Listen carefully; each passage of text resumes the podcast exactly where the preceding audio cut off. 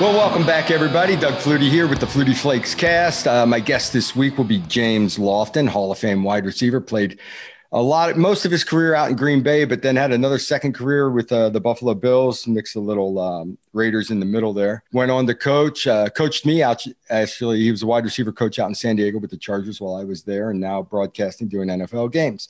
So really excited to talk to James, talk about the passing game in the NFL, some of the quarterbacks and guys he's covering, as well as just you know the old days as well. I love talking about the old days. That's me. What can I say? Uh, everybody, I hope you had a great Christmas uh, or holiday season, I should say. Um, here in Florida, it's a little unique, it's a little different. Uh, the weather was probably in the mid 70s by 10 a.m., but early morning it was a little chilly. It was about 60 degrees, and we were all we do this thing on Christmas Eve called Surfing Santas. Surfing Santas, I promoted a lot last week. Uh, it's it's a charity event, raises a lot of money towards cancer patients and also locally here for our uh, surf museum.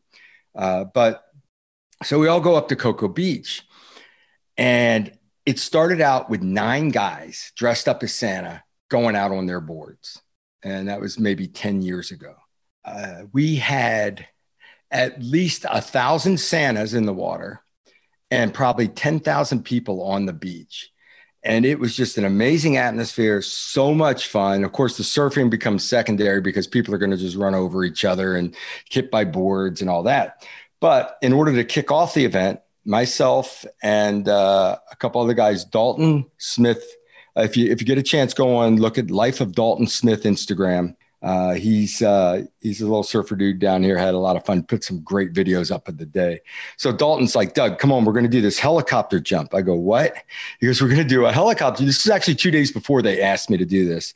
And I said, uh, no, that's all right. I'm good. Because my, my thinking is not so much the jump. I have no problem jumping, but I know we got to be out in deeper water and get out there a couple hundred yards at least my fear is, you know, the landing, where are the sharks? Where are the big sharks? We're out there with the big rides a couple hundred yards offshore. I don't know that I want to deal with that.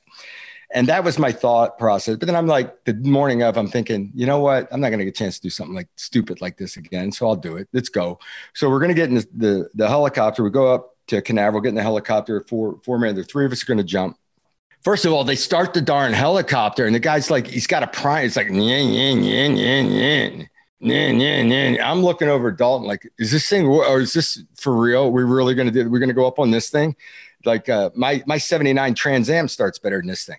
So anyway, we get up, we go out and we get over the water and he starts going up and we go up to about 50. We're uh, he was up around 100 feet, came down to about 50 for the jump. The thought of sharks never entered my mind. I got over that water and it's like, I got to get, I'm up here and everybody's, I got to get up the nerve now to jump. the whole shark thing just went out the window with me. And uh, we had a blast. Dalton's uh, a veteran at this type of stuff and taking risks and all. So he jumps. I well, I jumped second. He had got some good video with the GoPros and the water GoPros and all that. But it was just a, a major adrenaline rush for me. I had a blast. And uh, it was a great charity event on Christmas Eve morning. A little different atmosphere here in Florida for Christmas. Uh, the other Doug Flutie's Selfish Project that I, will talk about real quick. Um, just got the word last night. We haven't finalized the deal, but the Flutie Brothers Band is going to open for Dwight Yoakam throughout the state of Florida the end of January. And uh, we're, we're pretty fired up about this. It's like we're going to be doing real gigs in front of real audiences and having a blast. So it's kind of fun. It's something my brother and I've done for over 30 years and just having a blast with it. And we've had a chance to open for big time acts before. And it's just uh, the thing I say about playing the drum. I play. I'm a drummer. Well, I, I pretend to play the drums. You don't get beat up and you never lose. So it's pretty cool. From that standpoint, let's move on to the NFL weekend and take a look back at, at a couple of little things. First of all, you know, I had a connection with Notre Dame, working with NBC, doing all those games, and I covered Ian Book his entire career, the winningest quarterback in Notre Dame history. Um, Ian is a smart, sharp guy that that is is makes good decisions with the ball, and he's quick as far as his timing and his anticipation and getting the ball out and making good decision, all that stuff, and the short passing game especially. And he went into a game. Picture this: you know, your dream is to be an NFL quarterback, right? To get your first NFL start. You're on the practice squad. You're really the fourth string quarterback. The other guys all get COVID you pretty much have never taken an offensive snap in a practice. You run a little bit of scout team maybe once in a while. The last time you took a snap in practice was back in training camp. You're going into a game where the team had virtual meetings and couldn't practice because every they had 21 players out. At one point they had 25, but they had 21 players out with COVID this week. And you're going to get your first opportunity to be a starting quarterback on Monday night football. And you really, he went out early on the field in pregame and took some reps with his receivers. And it's really the first time he's got a chance to work with the starting guys and go full speed and throw routes. Needless to say, it didn't go great. Uh, and he, he throws, actually, he made a really good decision. First, second pass of the game, first third down play of the game gets blitzed by Miami. Miami shows you a lot of looks. They do a lot of things, and they came after him. And they blitz him. He reads it. He's going to throw the quick out in the flat. And as he throws the ball, gets tipped at the line of scrimmage, goes behind the receiver, picked off, pick six, second pass of the game. So they end up only scoring three points, but absolutely love Ian Book. I think he is a great type of guy to have as a backup quarterback in the NFL. He is going to be one of these guys that is always prepared. He's mentally sharp. He's going to be on top of things and he's going to help you win when he gets on the field. I, I, think it was really unfair that he had to step in that situation last night with all the, the circumstances. But, um, you know, down the road, I, would love to see him get a real opportunity to play. Uh, it's, it's, it's a shame. I mean, almost half the team is on the COVID list. And that's going throughout the NFL. Even though the NFL is 95% vaccinated, uh, they've got their their issues right now with COVID, and it could influence a bunch of stuff going down the wire. And what if any of that happens going into playoffs? What happens if you're going into a playoff game? Super Bowl week, your two starting quarterbacks in Super Bowl week for each team get COVID. What are the, the protocol? I, you know, I, I just have the feeling if it gets to that situation, there's going to be some jimmying of the protocol and guys are going to uh, maybe not quite get tested as often and be a little more careful about because they're going to want to play. Uh, it's just going to be interesting to watch. That's all I'm saying. Uh, the other guy I wanted to talk about, Josh Allen, looked like a world beater again, right? We saw the New England Patriots and the Buffalo Bills play a game where New England wins the game with three passes up in Buffalo in nasty, nasty weather, cold weather, wind, everything else. This is the Josh Allen we saw the other day. This is the Josh Allen that I think can lead Buffalo to a Super Bowl. This is the Josh Allen that is just really difficult to defend. He was playing with confidence. I think he really must have been uh, motivated this week off of what had happened in the last New England game because he came out sharp from the beginning, uh, making his throws up the field and everything else, but running hard.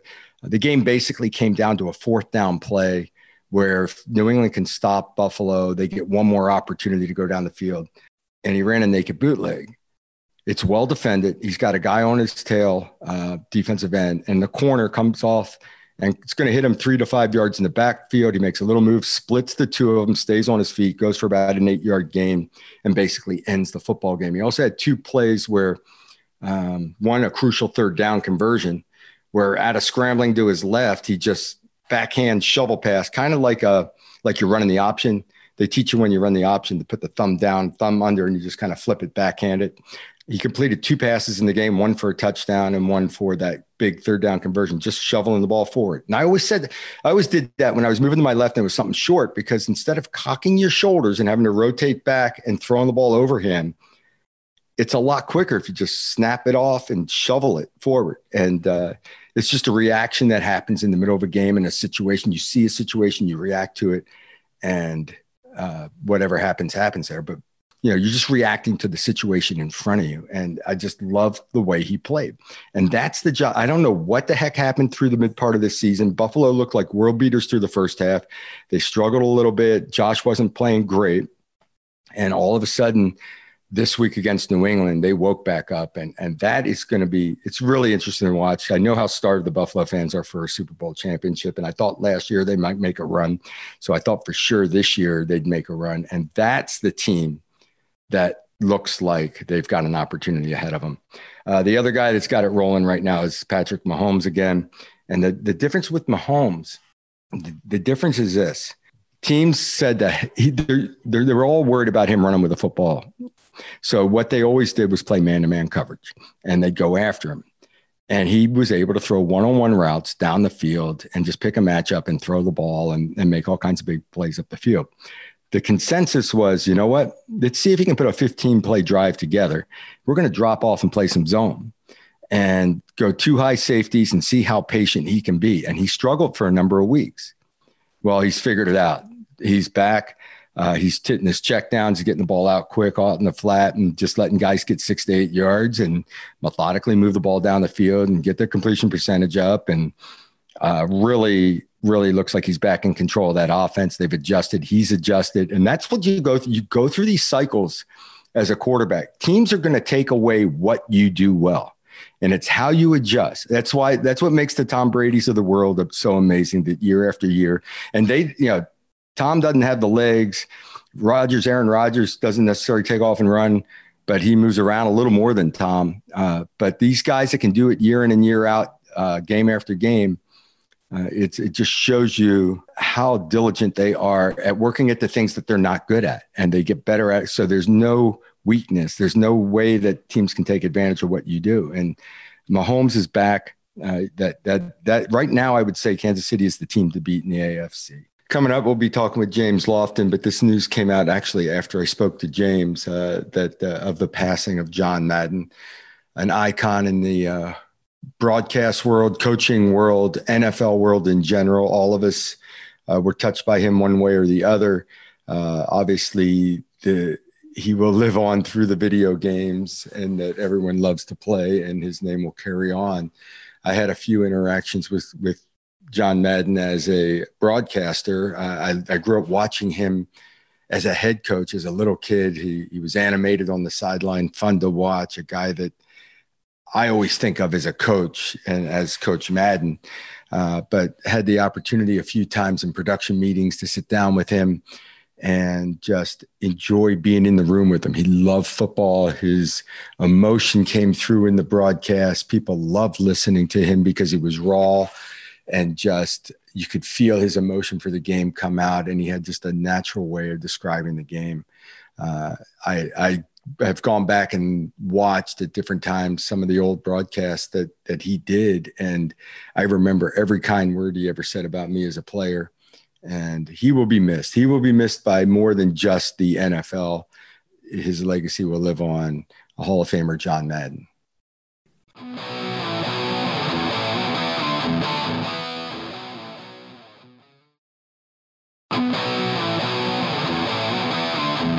Well, I'd like to bring on my guest, James Lofton, Hall of Fame wide receiver. Played with what Green Bay. He had a career in Green Bay and then had another career with the Raiders and in Buffalo and went on to 14,000 yards receiving, stupid stuff, just ridiculous. And then James and I spent some time out in San Diego together. He was a wide receivers coach, has gone on to get in the broadcast booth covering the NFL. Now, just uh, can't stay out of it, huh? You, you love football that much, James? One of the craziest moments in my football career was when you and I went to lunch. We went to Pick Up Stix. And I, I remember it because it's one of those places that I drive by and I see right off the freeway. Mm-hmm. And I'm and I'm thinking, I'm sitting there and I'm going, I'm sitting here with Doug and I'm a coach. How did I become a coach? oh, that's a yeah. I, I mean, I look at it. I, I kind of kick myself when I realize how long I've been out of the game now. I've been out of the game for 15 years, and I'm like, gotta be kidding me. This, and and I never went into. And I, I respect guys that go into coaching because players know the hours coaches keep. And I wanted no part of that. I, I would love to coach a little bit here and there and help out and do this and that. But the commitment, talk about the hours an NFL coach puts in. And it, it was funny because when I retired in 93, I got offered a coaching job from Ted Marchibroda. He was the head coach of the Indianapolis Colts. And it was funny. Ted was one of the few people who called me Jim. And so I went up there, interviewed for the job, and they were offering me the job. And he said, Jim, oh, I, I mean James, I mean James, we don't work long hours here. We work Monday through Thursday from 6 to 11 and I'm going, is he talking about AM or PM? That's not long on. And he said, he said, but we're home for dinner Friday at eight. And I'm going, what household is that from? and and and I didn't take the job then because I just retired, kids were little, and but it ate away at me until 2002 and, and i did get in it and the thing that i'm really grateful that i got in it is that it gave me a different way to look at the game. Because it's one thing to be a player and think that you know a lot but it's another thing to coach and have to teach somebody how to do something. And that that was unique for me because you're looking at it from a different set of eyes yeah, I, I, still struggle with teaching. I mean, I was just a like a natural athlete, and I did things the way I did them and instinctively. And then to take someone and say, no, you know, get the elbow up, hold the ball here. You're opening that left side, the step, or what the coaching point. I, I fight with. In fact, I ha- I have to watch coaching reels. There are other people coach and pick up little because it it, it sure. definitely is unique, and and actually to the extent of like fronts coverages and everything else. Yeah, I had a, a coach early on. Cam Cameron was our offensive coordinator. You remember him? Mm-hmm. And he asked me a question early on. He said, "How are you going to teach it?" And I went, "What do you mean?" because as a player, you just do it. You know, you stand in line, you watch the guy in front of you, go, "Okay, uh, I got that figured out," and visually, you are able to adapt. Now, how can you then articulate those points. And and I thought that was the most fun thing that I've ever done because it's it's different for each and every athlete at your position. Because I had Tim Dwight, who was five nine, and I had Malcolm Floyd, who was six five. I'm not going to teach them the same way to come off the line that you know you would everybody. So you have to vary it a little bit per each individual. Yeah, I, that is. I mean, I shoot, I just go down and help out in little league, and I coach little league kids, and and I've I realized right away I've got to be able to say something specific to help mm-hmm. this. You know, I can't just.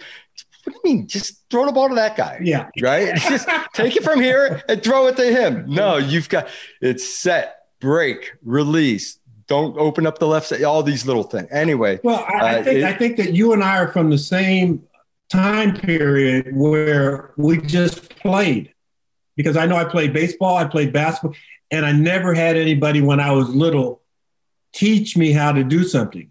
We just picked up the ball, went to the park, and did it. And I think now for kids, it, it is a little different. I watch my grandson, and his dad helps him with drills, but he's also an instinctive athlete to the point where he would pick it up even if you weren't trying to coach him. But a lot of kids aren't like that. Yeah, I, I I always struggled with drills and things that I if you don't make me think, do not make me think when I'm on the field. You know, once it comes game time, just give me the ball. Let's go play.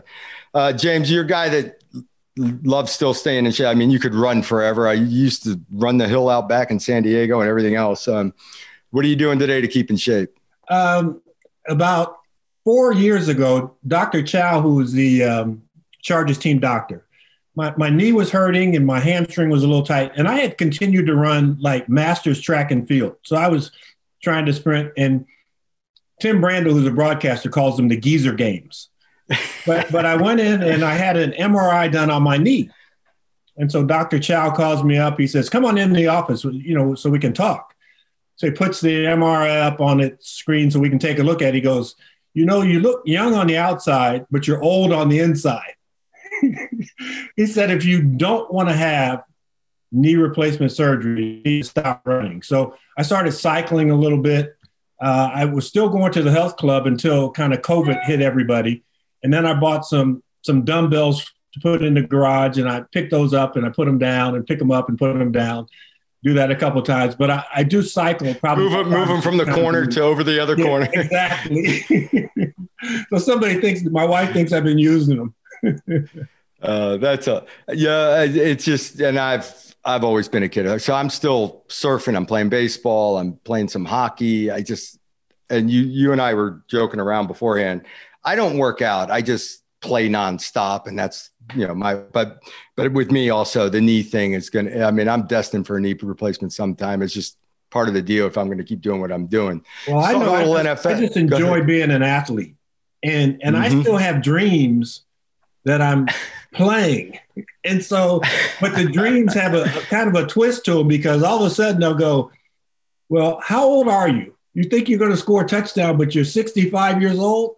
yeah, maybe not this time. I, I am terrible. I still think I, I still think I could go up the CFL and complete some passes and move the ball, but I, I always said this: I have, I have one good half. Yeah or one good hit, whatever comes first. if I get hit first. in the first series, oh. it's over. If I get hit in the second series, it's over. If I make it to halftime and I sit down, it's over.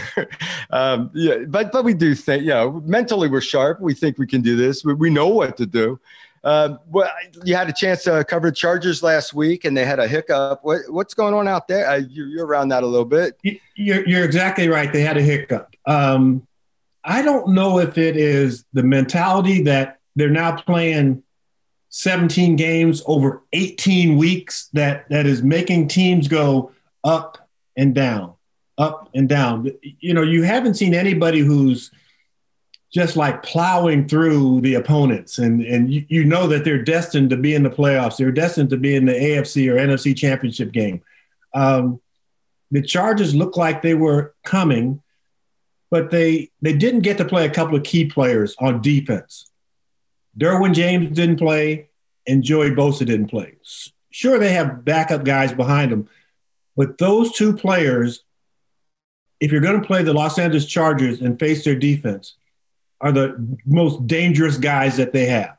Those are the two guys that you say we have to game plan against. So against Bosa, you've got to have a back over there or the tight end on, on every snap. Derwin James, where is he? Where is he? Because he makes my quarterback sweat when I look at him. And so if you don't have those two guys out there, and and Andrew Catalon, who's my play-by-play guy, really picked it up well. He goes, about third quarter, he goes, you know, Davis Mills, the quarterback for the Houston Texans, keeps throwing to the tight ends because they're out in routes. And they wouldn't have been out in routes because they would have had to block Bosa, and then they would have been covered by Derwin James. So those two guys really just, I think, changed the game. And unfortunately for the Chargers, that hiccup may cost them a chance to get in the playoffs because they played Denver, and I believe they played Las Vegas the very last game of the year. And those are those are tough opponents right there right now. I don't think people realize what go. You know, when you game plan, and the first time this ever happened to me was back in 87, I think 87, 88, when we were playing the Chicago Bears. And I'm just thinking we're we just completely changed pass protect. Everything was a slide protection, max protect, get the ball out. What and it it limits your options offensively. You know, you know, I don't think people really realize what I mean. Before you put a play in, you go through every possible blitz situation and pass protection uh, you know, I, I just uh, I don't think people realize you have to have a tight end on certain guys on that side of the field or a back chipping on the backside and what it can do to handcuff an offense. And that that Bear defense was so unique. You know what the system that they ran, but then the players that they had running it. And, and I remember we were getting ready to play. I was in Green Bay and we were going to play them when they were the you know 85 Bears, when they were the Super Bowl Bears. And at that time, you know, if we had an extensive playbook, we might have had 60 plays going into a game as opposed to what they have 300 now. We whittled it down to about 12 plays. and and I remember talking to one of the coaches years later. He said, "You know, we went in to play them with 12 plays, but we only thought about four of them were going to work." it's just you had to, I mean, you got to count for pass rate. But oh, first of all, they had more more people than you could block, and then yeah. you couldn't handle Richard Dent. Richard Dent, he uh, oh, who was the defensive lineman in New England? Richard Seymour. Very similar yep. body. You looked at them in the locker room, and they were kind of like they weren't these ripped up three to five percent body fat guys. They looked a little. They were athletes though, in their hands yep. and their quickness, and they couldn't. You couldn't block those guys. I mean, offensive linemen were, you know, offensive linemen back then were big guys that were just heavy. And we, we couldn't block them. I, I just, who was the toughest DB you went up against? Do you remember well, and it's and it's funny because in your mind you don't want to admit that anybody's ever tough. So you, you kind of reserve that question, and and there've been a couple um, within my division, and that was Chicago, Detroit, Tampa at the time, and the Minnesota Vikings. there wasn't a guy that I felt like could stop me. And and I remember Buddy Ryan later saying, who was the defensive coordinator for Chicago, saying we always doubled him, and that was the biggest compliment we could pay to him. And and what I found at the time was you usually had one pretty good corner and one guy that you catch all your passes against. And the only team that I remember that you couldn't do that against were the LA Raiders. They had Lester Hayes and Mike Haynes. And those two guys, it was before you had the term shutdown or lockdown corner. You just knew that after you played against them and you saw your friends after the game and they wondered why you didn't catch any passes, you, you go ask those guys why I didn't catch it. I couldn't get open. But they they were probably the toughest combination. Now, luckily, I didn't have to play against them a lot. Uh, but if you want to go just tough, Gary Fencik and Doug Plank, the safeties for the Bears. Um, I remember I had a coach, Lew Carpenter. He said, "You better get one of those chin straps that have the double buckles on them we're playing these guys." I was fortunate enough to play with some of those guys on the Bears. Yeah. I remember those defenses. I had to go against them every day. But you didn't have too many struggles. You had 3,200 yard receiving games, and I guess uh, Davante Adams just moved into second with 30. Uh, have you had a chance to watch him play a little bit? So at the uh, whatever year he came out in the draft, I was the Packers player who was sent to the draft to make that announcement. So I got to announce Davante Adams as the Packers' second round pick from Fresno State, and uh, so I kind of, you know, obviously I've been following him ever since. And then I get picked again to do it in Nashville, and it's Elgton Jenkins. They're all pro left guard. So the Packers should be using me every year to make a selection. Uh, but Davante Adams is terrific. And one of the things that he did early in his career is he took his conditioning to another level. He is not a 4 3 guy in the 40. If he runs 4 5, that's maybe what he runs, but his quickness. But Doug, he's as fast in play number one as he is in play number 80. And that's that game stamina that he has is just other guys can't keep up with it playing defense against him because he's constantly going hard and going fast. I, I kind of shook my head the other day when uh, a premier back, I forget who it was, broke about a 25 yard run and he goes right to the sideline and sits down for two. I'm like, Herschel, Herschel Walker carried the ball 35 times a game. That's how you rush for 2,000. Eric Dickerson back in the, those guys would, you know, so so conditions a different part of the, although they do go, you know, lightning's fast speed. Well, they throw the ball so much more too because of that. I mean, you're talking your numbers would have been through the roof. The other, they run a lot more plays than we did in the course of a game too. So yeah, and that's I mean it's part of where think about two minute offense, right? The biggest thing in a two minute offense was get that first first down at a fast pace. And all of a sudden, the defensive line's getting a little tired. All of a sudden, the pass rush disappears. All of a sudden, so that's where conditions you get, to, you get to about that fourth or fifth play, and those defensive linemen are looking to the sideline and wondering if I can get off the field before the next play is snapped. and that that is why, and, and a lot of people don't, you know, they all say, oh, they play prevent coverage in a two minute situation, blah blah blah. What happens if you can keep those guys on the field? They're not used to going every snap like the old days. Uh, I, was, I was always amazed with quarterbacks when they would have a scramble and then a twenty yard run, and then they've got to jog back as fast as they can to get back in the huddle to call the next play. And, and guys were never out of breath. I wonder if you if you you call a play, you go 43x snap, and then all of a sudden you're going. I've had a few. I've had a few of those moments. I've had a few of those. Mo- I really prided myself on conditioning. I ran hard all the time and and, and ran off the field to, to stay in shape. But I do remember I had an elbow surgery and I was out for six weeks, seven weeks, and I came back and I was kind of testing it. And I went in in say the second quarter of a game. It was in, up in Toronto, and I had a really nice drive. But in the middle of the drive, I took off on a 20 yard run, and I had never felt so tired in a game in my life. and I was like, I got to get my cardio back, and and the guys all reminded me on Monday about that that statement. Well, you always you come to mind a lot to me when I'm doing the game, and I see a quarterback sneak because I'm not sure you know how we tell stories and we tell stories and they don't have to be factual to be good but you ran a quarterback sneak in Qualcomm Stadium. It might have even been called Jack Murphy at the time. I can't remember the name. And you went all the way around the left tackle and ran for about nine yards on the quarterback sneak. And I'm going, you know, you watch guys now who can't get half a yard. You got to almost take a, a, half a step back and then pick your hole. And and I almost I had it last week a couple of times, and I almost said that's what Doug Flutie used to do. we did a thing in, in up in Canada where we go spread stat. We'd stack the you know all the wide receiver screens they they throw now the smoke screens. We'd line up in that set and spread everyone out. If they leave a safety in the middle of the field, there is an open gap somewhere. It might be outside. So I was always used to looking for that. And if they if they cover all the gaps, bring guys down, we'd throw the wide receiver screen. We do a bunch of different stuff off it.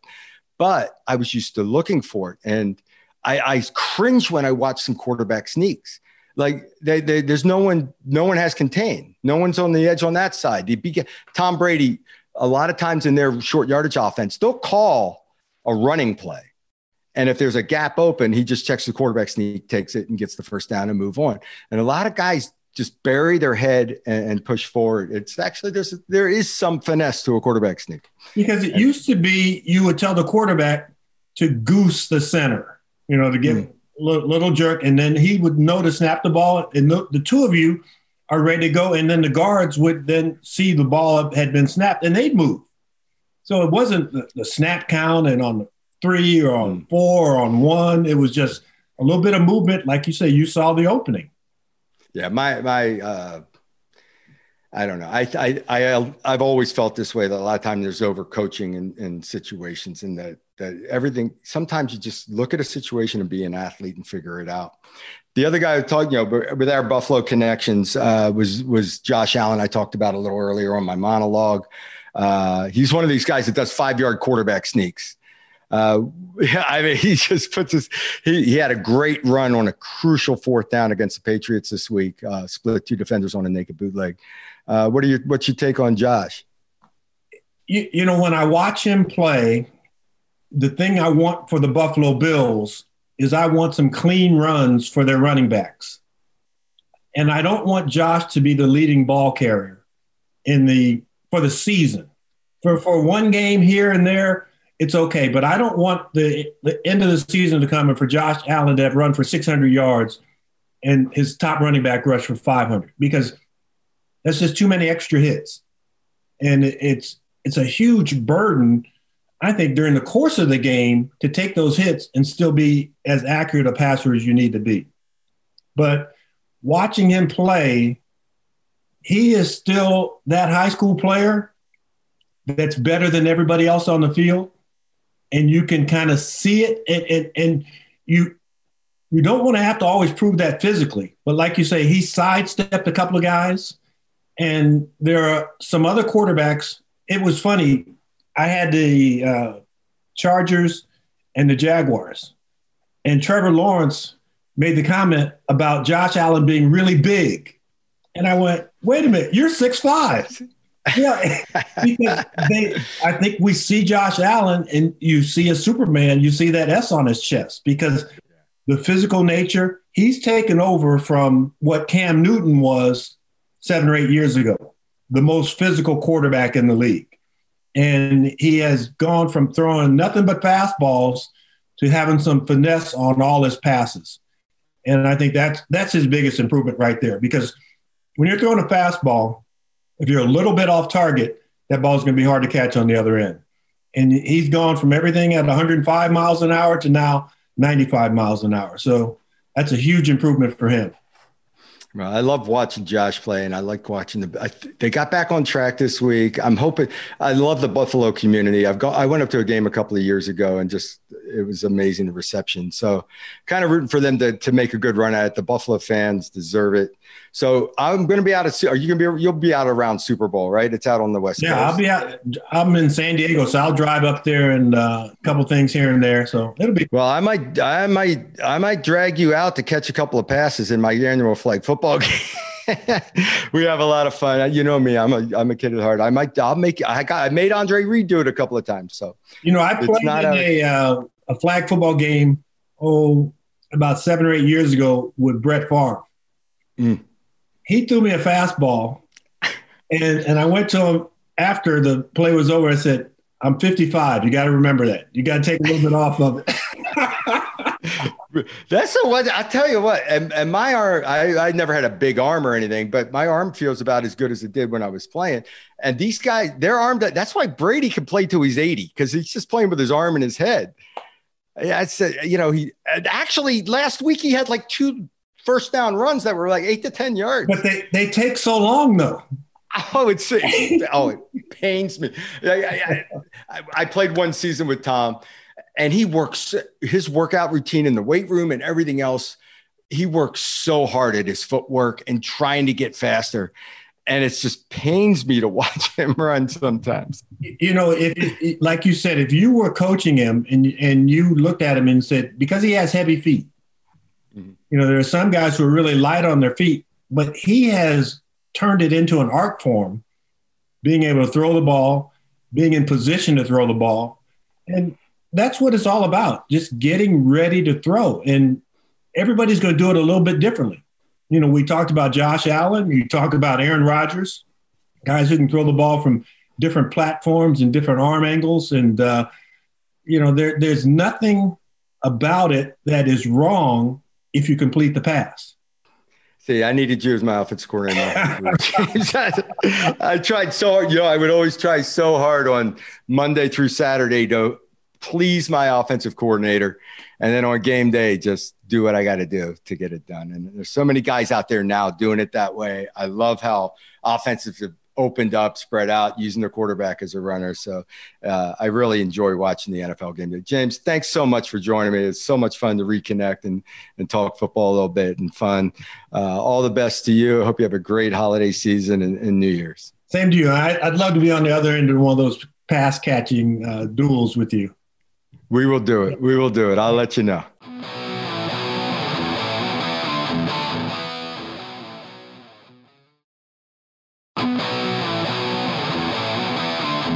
I want to thank James Lofton for joining me and talking. James and I, like I said, have a history together, and it's a lot of fun to, to reconnect with James and talk a little NFL.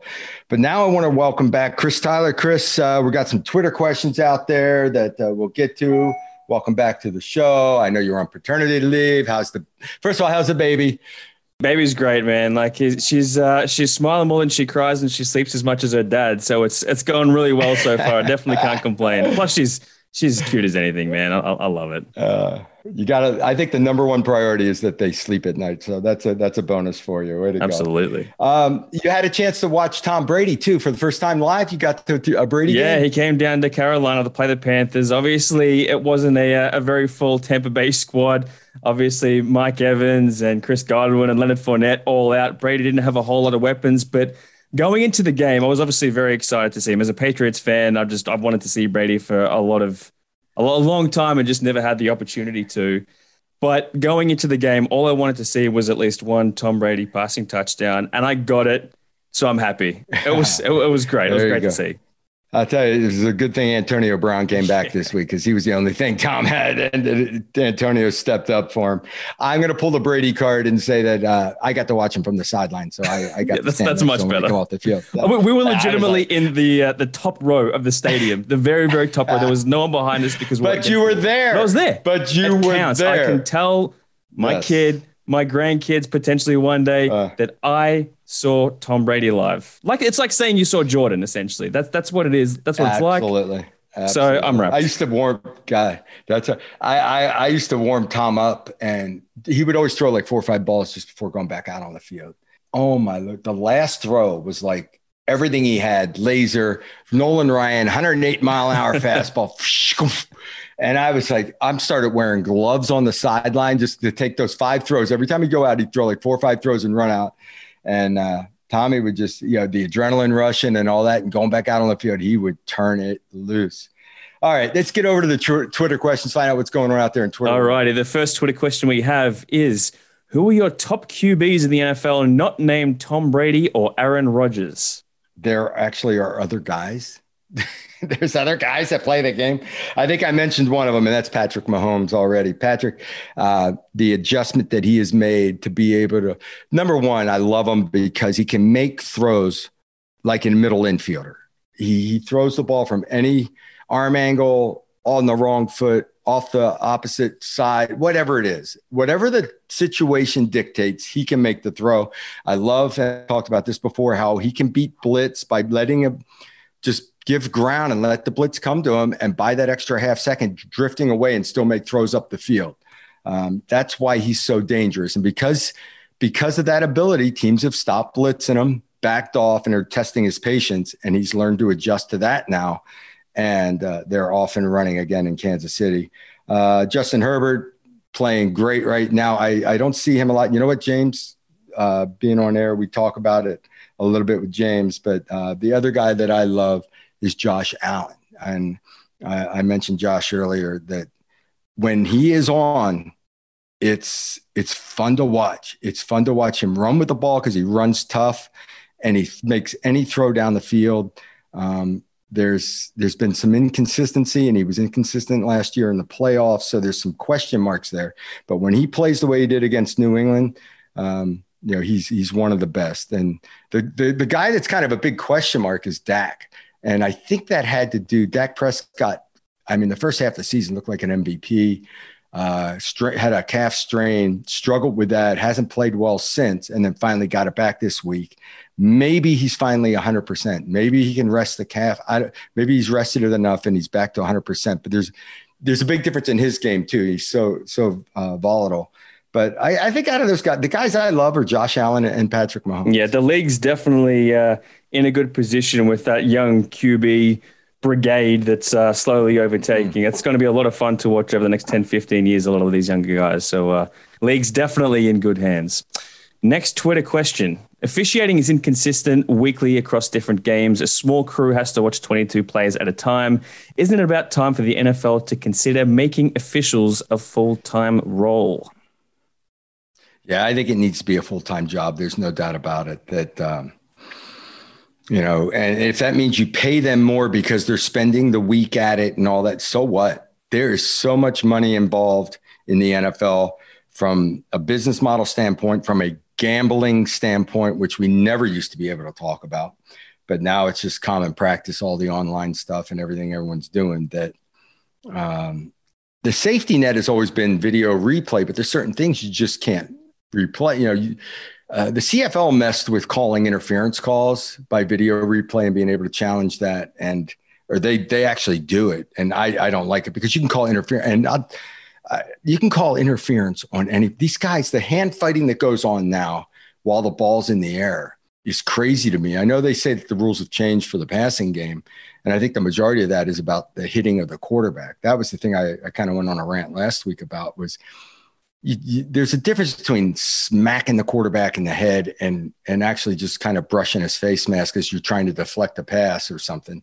Um, there's just a fine line where I think judgment has to come into play. But as far as the, the officials should be a full time job, it should be something that they're critiqued on. I mean, they are critiqued weekly, but sit down, watch film together all week long and make it like your it's it's it's your career and they they would need to be paid that way so that's a move that with all the money that the, the, salaries in the NFL and all the money at stake, um, I believe it's important. Yeah, it seems like a strange thing for the NFL to skimp out on because if you got better referees, you're going to have a better product. If you don't have to go to replay as much or you're not getting as as many bad calls, the product is going to be better. It's going to be more watchable. So it doesn't make sense to me that they're not shilling out that extra money for that. But you know, back in our day, we got a lot of bad calls. There was no replay, and you just it the the bad call was over and done and you moved forward and you just went. You accepted whatever the call was.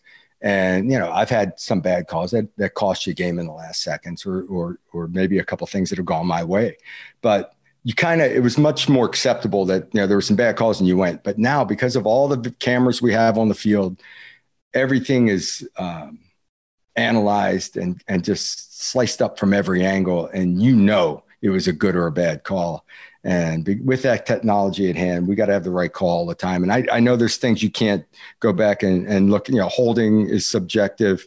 Uh, interference is very subjective now. So there's, there's some things out there that that and, you know they think if it didn't influence the play, they just let it go. Yep, that's it. Next Twitter question: Who do you root for when the Patriots and the Bills play? Two of your former teams. The Chargers. I don't, you know, when I when I watch the Bills and Pats play, you know what I end up doing? It's the same. It's the same when I have uh, buddies that are playing. As I've gotten older, and and when you've played in the league, you wind up rooting for individuals more than the team. You just want the guys that you know are good guys and are friends of yours or whatever that you want them to have a great game. You want them to have a nice career. You don't want them to have to deal with the criticism on Monday. You're hoping this guy, yeah, just have a good game. You know, Ian Book the other night for me. I wanted Ian to go out and just play well. You know, even if he doesn't win the game, give a good showing for yourself all that kind of stuff. That's more the mentality of a guy that's played football. Uh, when I watch Buffalo, New England, I'm rooting for offense. I, I really, I love Mac Jones. I love Josh Allen. Uh, I spent, I don't know, I actually spent more time with the Patriots than I did Buffalo, but my good years were in Buffalo. So it's hard. Uh, what I want is one of those teams to go to a Super Bowl so I can be relevant and be around it and be around the guys. Say, yeah, I was a Bill. Yeah, here we go. We're going to the Super Bowl. I was a Patriot. Yeah, uh, go Tom, go. But no, Tom's now in Tampa, but it's go Mac go. So anyway, that's kind of my mindset and thinking. Is it, I, I refer to it, and I I was playing in Buffalo, and we were playing the Pats in Buffalo, and all my high school buddies came up to the game all of them, you know, we are, we've been friends forever. We still are. They would make at least one game every year that I played, whether it was in Canada, wherever. And they come up and all the guys are Doug Flutie, you know, dressed in Bills gear, going to the game, blah, blah. Even though they're Patriots fans this week, you know, it's all about Doug, right? Now, one of the guys, head to toe, Patriots gear, cheering for the Patriots from the beginning of the game to the end of the game and we have never let him live it down. And the, the, the, phrase we always use is you're just rooting for the laundry. You're rooting for whoever happens to be wearing a Patriot. The, the guys change year in, year out. Every five to 10 years, it's a complete turnover. It's all different guys. You're just rooting for the laundry. Root for the guys you know. Anyway, that that's from a player standpoint. Yeah, that's a good point, but there's no chance that I'm ever going to root for players over over teams. It's just something innate, ingrained in our in our brains that if we see that certain logo or those certain colors, no regardless doubt. of what happens. I'm that way. Yeah. I'm that way. I'm that way when it comes to the Red Sox. Right. Okay. For, it does. Yeah, I am a diehard Red Sox fan, and and they're you know the turnover every year. All the, in fact, before we started our podcast today, I'm watching. Um, it must be on MLB Network because I'm watching the 04 game four against the Yankees. Red Sox are down three games to none. They had the big comeback in the ninth and and go on to win it and sweep the Yankees in four. So I saw it was on. I left it on. I'm watching the Reds. I'm a Red Sox junkie. Yep, makes sense. Uh, next question: Are you excited about the return of the USFL in the spring? Very. What kind of hat am I wearing? The New Jersey Generals. New Jersey Generals hat. Uh, it just, yeah, I'm very excited for that. Um, I know that all the guys, all the coaches, all that stuff is gone. The USFL lasted three years back in the early to mid 80s. Um, I played with Herschel Walker. Donald Trump was our owner. Uh, played with a bunch of NFL Pro Bowlers in that league at the time. Guys like Steve Young, Jim Kelly, uh, Herschel Walker, I mentioned, Maurice Carthon at fullback, Kent Hull, center, perennial Pro Bowler with the Buffalo Bills. You name it. These guys were all Reggie White. Um, there, it was an amazing league that uh, we had 15 guys from the USFL. Where the year after the USFL folded, 15 USFL players played in the NFL Pro Bowl the next year there was that kind of talent in it. So yes, it's very exciting. I think America loves football. And the, the, the proof of this is they actually watch spring games of college football where they go out. It's not even a real scrimmage. They don't hit, they don't play special teams. They do a little bit of hitting, and the coaches just want the thing over with so nobody gets hurt and they'll put 50,000 people in the stands, 30,000 people in Alabama or where Florida, all the, and they televise these things. So people love football. You go in the spring, there's no football going on right now. They love it. And hopefully, um, there's somewhat of an attachment to your area team. That's the biggest, the biggest problem for upstart franchises, for upstart leagues is to gain some fan loyalty to, as we were just talking about, the laundry. The, whoever's oh, yeah. wearing the colors of New Jersey or Pittsburgh or whoever it is, Jacksonville was one of the teams back then. Whoever's wearing their stuff, you, you got to get that attachment right away. And that's the tough part that you got to build that loyalty early. That's it. And the final question, Twitter question for this week. What is your favorite sport other than football? I think we might have touched on this before. Well, you know, it's basketball was my number one. Basket. I thought I was a basketball player. I had Division two opportunities and and maybe some D one talk, but my scholar, my D one scholarship came in football, so football kind of chose me. But I loved basketball.